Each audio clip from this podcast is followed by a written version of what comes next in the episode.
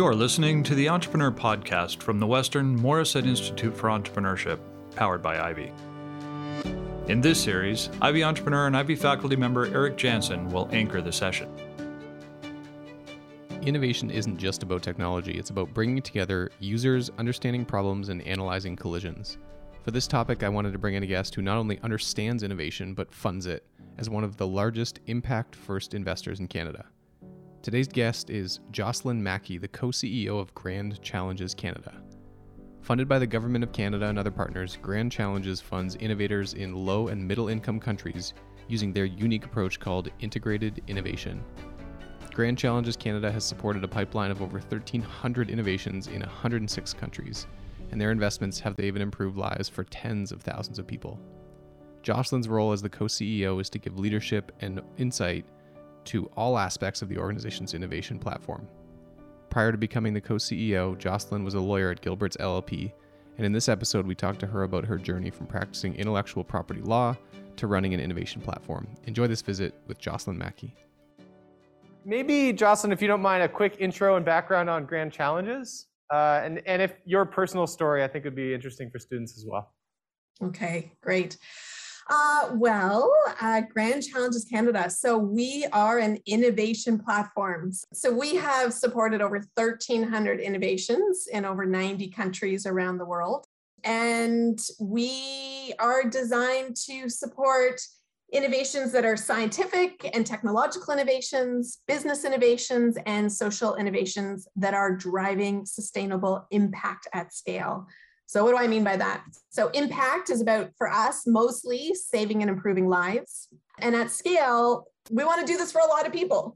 Um, we're designed to leverage resources, so dollars from the public sector, the private sector.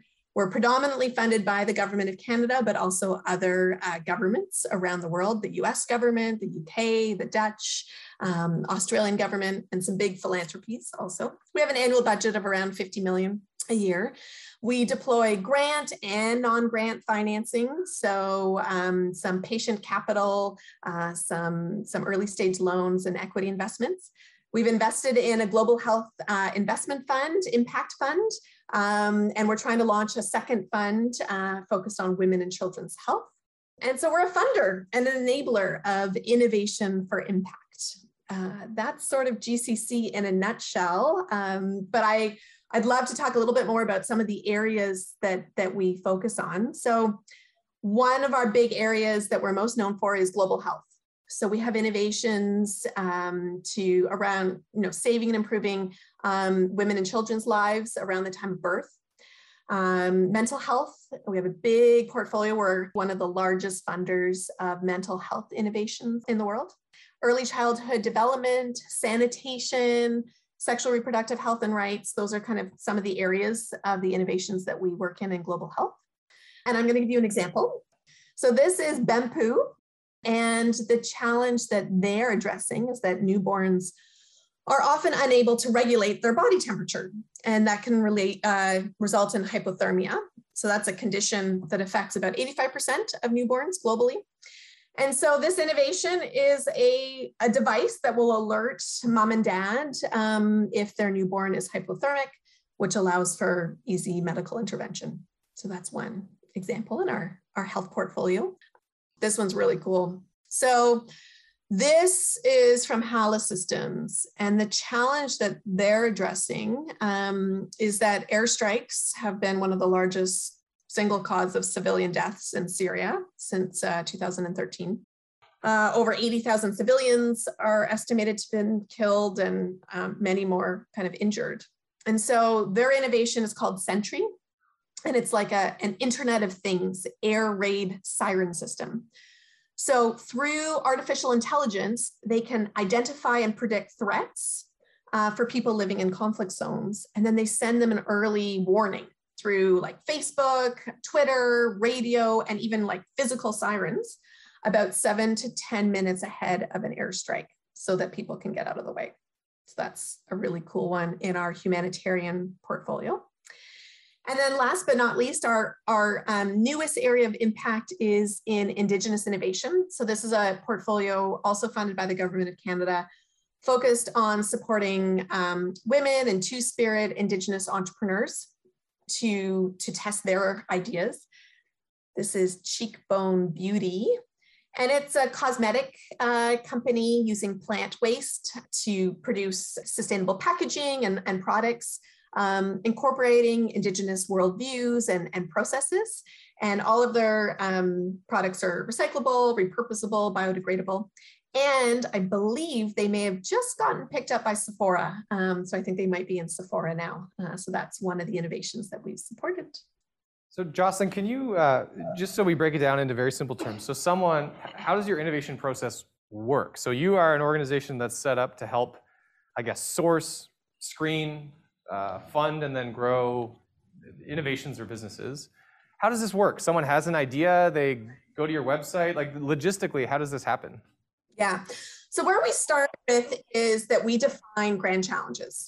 So what a grand challenge is are significant barriers that if overcome, they will lead to impact. So once we've defined what a grand challenge is, and we do that definitional process with experts, so you know people who have lots of degrees at the end of their names, but also people with lived experience, other innovators, entrepreneurs, policymakers, buyers at the end of the day. So we define what the problem is, but we never define what the solution is. And by doing it that way, it then allows the solutions to be to come from anywhere and be anything. We have innovators who came up with a new way to birth babies, um, and he was a car mechanic. So that's an example. Um, so then what we do is we launch calls for proposals. So a, a request for proposal goes up on our website, we promote it, and people apply. Generally, they first apply for a seed grant. So an early stage grant to test their bold idea. 100 to 200,000 um, dollars is sort of the general amount. And really there we're looking for, you know, is it does it got does it have traction? You know, will it work to a certain extent, at least in a in a limited setting? And we expect a lot of failure there. So we have a high risk tolerance for failure at that early seed, seed stage. So, you know, our, our call, our stars call for proposals that just closed. We got maybe a thousand applications and we'll fund about 60 of them. And of those 60, about 15% we tend to pick up at our next stage, which is called transition to scale. And that's where we get, we start to look more like venture capital but softer, but still venture capital with an impact focus. Mm-hmm. And those 15% who have the most traction that we think are most likely to succeed, then we work with them, our investment managers or our program officers work with the innovators to develop their next stage of their proposal. And then those get pitched to our investment committee. And we fund at different phases and tranches, depending on how far along the innovation is, what kind of support that it needs. And the investment committee is really looking at, you know, four kind of big questions. Is it bold, like innovative? Can it ha- scale sustainably? What is the role that GCC, like, do we bring value add um, to it? Because if someone else is going to fund this, then then we kind of back off and and we won't um, get involved. Bold, innovative, scale and sustainability and um, what's our kind of we want to be catalytic we want to make sure that our dollars are catalytic and so then you can move along the stage from transition to scale one which generally is about half a million dollars to transition to scale two three four um, kind of up with bigger dollar amounts. And at that stage we'll fund with grants but that's where also the risk capital comes in. So helping entrepreneurs you know, get their first shareholders agreement, crowd in um, other funders because we require other funders to be at the table um, or other investors or, or partners with skin in the game at that stage, with the hope that by the time you finish phase four, you're picked up by someone else, um, whether that's the public sector or the, you're, you know, generating some revenue, um, but you don't need our, our kind of government grant capital. Got it. Um, your approach to innovation, the integrated innovation, can you break that down for us? I think that's part of what, or maybe is what makes your organization so unique. So, what is integrated innovation for you? Yeah. This is a concept that we kind of co-developed uh, early days with our founding uh, chairman, uh, the late Joseph Rotman.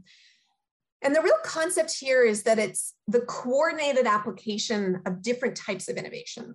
So everyone knows about kind of technological innovation or scientific innovation, right? So the new, the new iPhone or the new technology. But what we felt and what we've observed is that the innovations that also really take into account social innovation. So, you know, what is the local context and what are the, the, um, the social structures at play with your end consumers um, or buyers at the end of the day? And looking at the you know ethical social public policy you know all that kind of stuff um, and there's lots of interesting social innovations that we have which are around behavior change often. So when you when you think about social innovation combined with the technological innovation so the human component of, of taking up a new product or service with the third aspect which is business innovation so what's the appropriate delivery mechanism um, you know, what kind of sustainability model do you have? Are you just selling to consumers? So are you totally taking a private model? Or do you, you know, should you be selling to governments? Or should you sell at a certain price in certain markets and subsidize that for other markets so that you can have broader reach? We have other business innovations um, that we've dabbled with, um, including development impact bonds. You may have heard of social impact bonds. So we have one in Cameroon uh, that's a which is like an innovative financing mechanism, which is also a form of a business innovation to figure out how to pay for some of these innovations that are more in the public sector. When we look at your innovation process, so like sourcing, screening, funding, growing, what are you seeing like what since you get so you see so many of these right you see literally thousands of people saying hey i think i have something cool um, on the sourcing or screening side what are you seeing as the most I don't know, are there takeaways or things that we can learn as the people who want to come up with some of these innovative ideas? What are some of the patterns you see from ideas that are maybe, I don't know if better is the right word, but the ones that you are more interesting for you versus others? Certainly the basics for us are the, you know, the evidence, like does it work, right? There's been lots of um, stories out there, um, you know, Theranos and others about things not actually working the way they should have, right? So we're a very science uh, kind of evidence heavy shop. And so that is really important to us. And we recognize that it's not cheap to achieve that, right? So we'll often in our seed stages support that evidence generation. So one example there is the friendship bench, and that's a social innovation. It's a, a cognitive behavioral therapy um, delivered by grandmothers on benches in Zimbabwe. And the problem there is that, you know, 25% of the population have common mental illness. And there was only about, check my facts here, 10 psychiatrists in the entire country of 13 million people. So clearly you can't service this through uh, service mental health through psychiatrists. A, a social innovation or a delivery innovation on how to deliver cognitive behavioral therapy in a in a different way that was actually going to be possible to scale but the innovator had to be able to show that it worked right you know the governments who are thinking of implementing this and some of the private sector players who are now partnered with it wanted to know that you actually can get outcomes through grandmothers delivering the therapy and not psychiatrists so we funded a clinical trial that showed through two cohorts that it actually uh, reduces suicidal ideation by five times, reduces depression by three times. So that's really critical for us. It's got to work, and there's got to be some evidence behind it. So ideas, you're looking the initial funding. They have some sort of maybe you help them get more evidence, but you're looking for some evidence that what they have is actually already working. It's already got traction. It's not just an idea. It's like part, partly executed already. Is that right? Some, I mean, for the seed stage, when you're coming in, you don't necessarily need evidence. It's more about your idea. A little bit of evidence is helpful, um, but it's okay if you don't have the evidence yet. And so our grant can help you get that initial evidence. Got it. Got it. But that is key for the ones that we won't take them forward if there isn't evidence at like at, at the next stage. Second thing is definitely, you know, the classic. I saw your hustle and grit, the grit, the perseverance of the entrepreneur. And often it changes, right? So often we'll have the kind of phenotype of the chief tech officer, chief innovation officer, chief scientist, or even an innovator that's in a university. And then they spin out into a startup, but then they have to bring on a CEO who's different, right? Than the than the innovator. So we don't all have all the traits that one needs to usually make a business successful. And so really figuring out for you what is your shtick. I mean, you guys are all in business school, so I suspect it's it's more the the the business and the sustainability and the partnership stuff. But we often see that not one person can do all of those things. But we certainly are looking for a leadership team or leaders who've got that perseverance because there are always bumps in the road there are always challenges and it's it's you've either got it or you don't and you can stomach startup journey so that kind of grit is is another one and then I, I guess the third one for us for sure are partners you can't do this stuff alone and what we're really looking for are partners with skin in the game we get lots of applications that said oh i have this nice letter and this business is going to help me we're looking for when they actually put dollars on the table or resources on the table, that real skin in the game that they believe in this. And the more partners around the table, the more likelihood of succeed, to succeed. We recognize that when the innovations come to us, they may not have any, and that's okay. But as they continue on the journey, that's what we're looking for and what we need to see to see that there's someone else out there who believes in this innovation, believes in this business, believes in this social enterprise, um, and it's not just government dollars uh, that are backing it up. So that becomes more and more critical as they go on their journey towards scale and sustainability. You are, in some ways, a lot like a venture capitalist, right? People apply to you with their ideas. You have some criteria to evaluate them. Maybe your metrics are a little bit different than a traditional venture capitalist. Yep. Then you fund them. Um, let's spend a few few minutes on funding. It's not a topic that we spend a lot of time on at Ivey. Uh, typically, a venture capitalist is want to want to take an equity stake. You're going to dilute your own ownership in the company. Wanted to see if there's how do you typically fund these innovations? So we always start with grants um, because it's just the, the, stuff that comes to us is usually very early stage. Um, even it's free money is grants free money. Is that what you're okay? Free money. So we start with free money. All right, got it. Yeah, free money. So grants um, is what we start with because we recognize that these these ideas are really hard to get off the ground now it's free but it comes with you know it comes in milestones and you have to achieve outcomes. You know it's not just we write you a check and say good luck right? So it, it's um, it's done in a tranched way so that we can um, mitigate our risks also. But yes free money. And uh, and then at the transition to scale phase so once you have some evidence and you have some other partners if you're a business, then that's when we start looking at not free money. Um, so, very patient capital, uh, usually loans um, is where we start with really long time horizons. And we've learned over the years to structure them more like, uh, like with really small repayments, kind of monthly repayments at a certain time, um, rather than a big bullet payment. We just find the, the businesses we support can't handle it. So it's more like your mortgage, right? You pay you know, as a business, you're paying $3,000 a month to, to gradually, you know, um, pay it back in kind of seven to 10 years. So very long time horizons. And we don't usually take uh, security. Sometimes if there's strong IP portfolio, we'll take some security on the IP, but we won't take security on hard assets.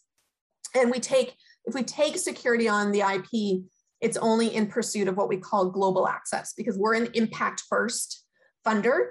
So we want to make sure that the public dollars that we put in are going to have impact at the end of the day for pop, underserved populations.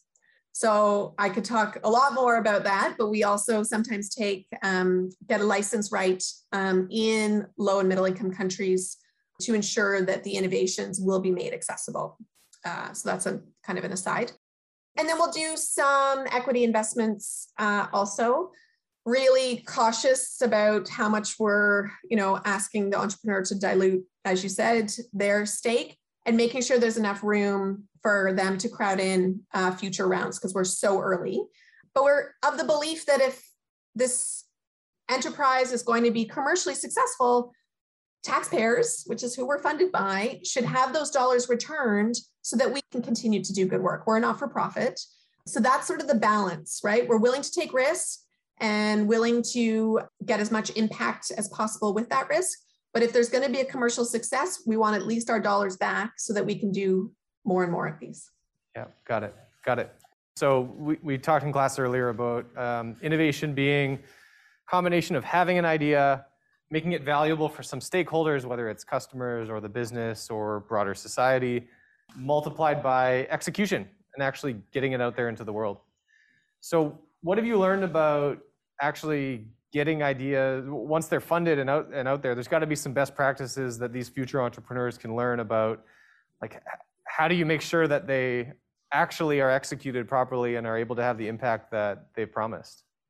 Yeah, great question. I mean, I'm a big believer that anything successful is about 10% strategy and 90% execution. Um, we often uh, wish it was the other way. Those of us got everybody scribbling in here, Jocelyn. Everyone's yeah. writing that down, so that was good. Yeah, ideas are awesome, and and we need them, but uh, in my opinion, organizations and businesses fail on execution, not on the lack of good ideas. So, I mean, you really need to make sure that on your team, if it's not you, there is somebody who's really strong at execution. Yes, my title was VP Operations. It's not actually one of my strengths.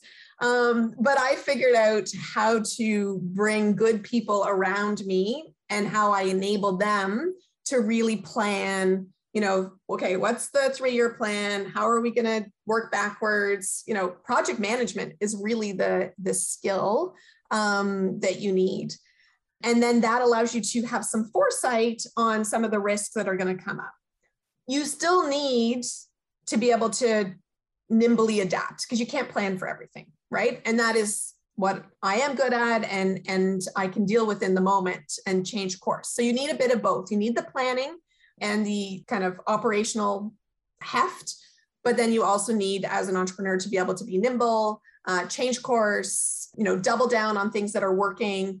So I think it's that that mix, and it's very rare in my in my observation that somebody has both. Mm. So surrounding yourself by people who are not like you is really important and figuring out how to get the best of that. So that's one of the, the real things. Another thing on the execution is really, really understanding what your buyers need. A really good example, another innovation I can talk about is Hewatele. So this is you know really relevant in our covid time. Um, and this is a an oxygen uh, they provide oxygen in kenya.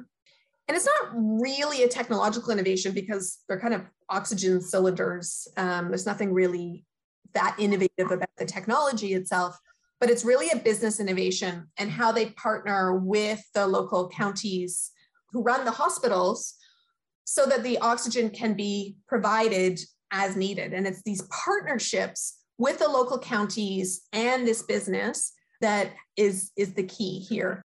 If Hewatele didn't really understand what the counties needed, what they could deliver, what they couldn't deliver, this innovation never would have gotten off the ground. So, really understanding what your customers, your buyers, um, uh, partners need, and then figuring out how to deliver on that um, is a is a critical point because if you don't have buyers or customers, you know you don't really have anything. So that um, you know goes to market research and uh, and real engagement with your end your end users or buyers. This is uh, off script, Jocelyn, and uh, totally not uh, related to innovation. But in our pre calls and during this conversation, you strike me as someone who loves her job uh, and is all in on her work. Uh, and obviously, there's a lot of accoutrements that come along with that. Um, how did you find this role? I always, um, it sounds so horrible, but this was my like 18 year old brain. I was not sure if I wanted to um, run the world or take over the world. Like that was my thing at 18, right? And so I started at Huron College down the street from you folks.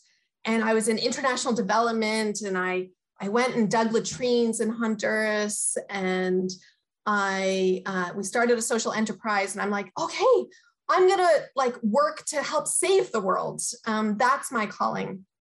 But then I started getting really frustrated and seeing how limited and um, difficult that was, and I was frustrated without with the lack of practicality um, that people were approaching the problems.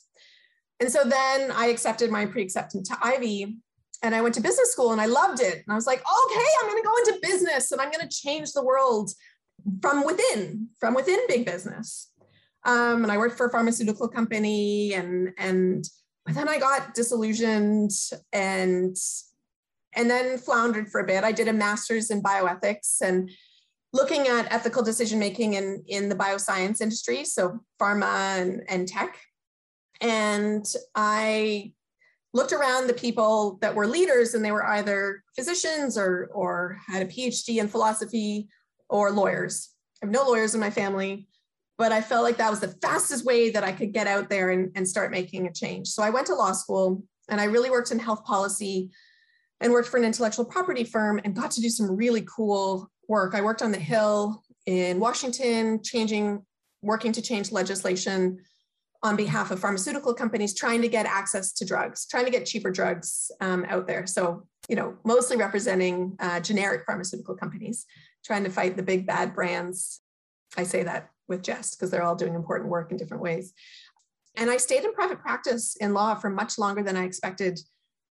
And Grand Challenges Canada, Peter Singer was our founding CEO, and he he was my thesis supervisor. And I I was ready to make a, a leap. I was pregnant with my twins at the time. And I made a pitch to them. They, there were about five people. And I said, bring me on as your general counsel. You'll save a lot of money, but I want to be part of the strategy. And so I helped build the investment committee, build our processes, um, our partnerships, and worked my way up to VP operations. And yes, I, I do love my job. And then when Joe stepped down, my colleague and I, who kind of does the science and the programmatic stuff, we co-applied to be co-CEOs.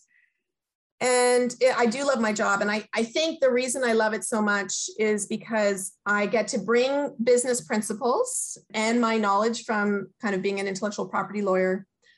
And that kind of, this is how the world works. There's just a practical aspect of getting stuff done to my conversations with government, with entrepreneurs, with partners, towards making an impact, to saving and improving people's lives. And so it's that mix um, that really jazzes me up.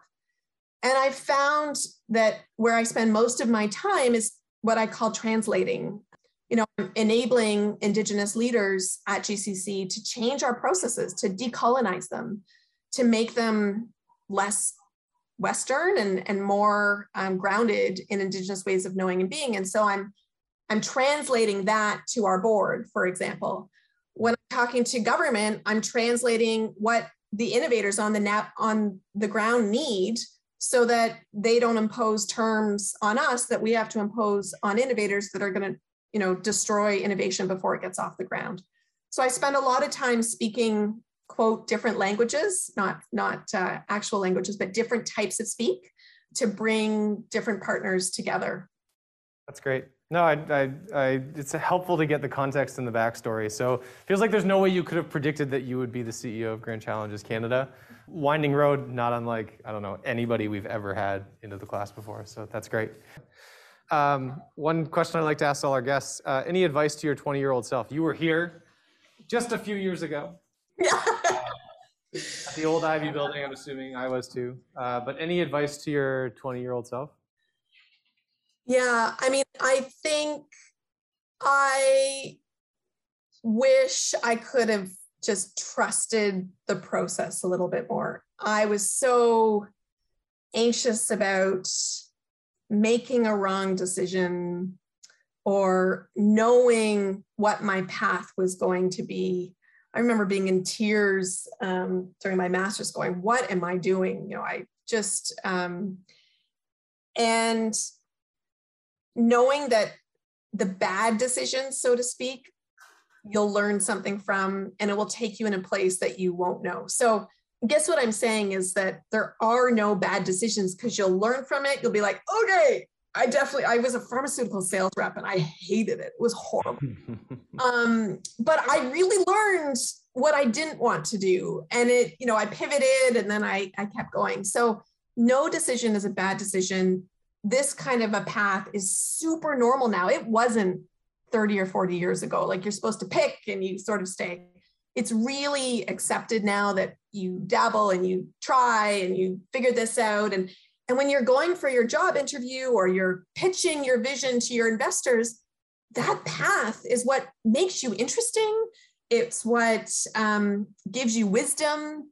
Um, so embrace that and try. I mean, with all of our, you know, all the anxiety in the world, mental health, you know, try and enjoy the ride. Um, and and know that uh, you'll you'll you'll figure it out uh, and that the bad decisions are important too. That's what i wish i knew. That's great. Well jocelyn for someone with such a busy calendar and such a big mandate we certainly appreciate you taking an hour plus of your time uh, with the preparation and everything else. So thank you so much for joining us. We appreciate it. Thank you very much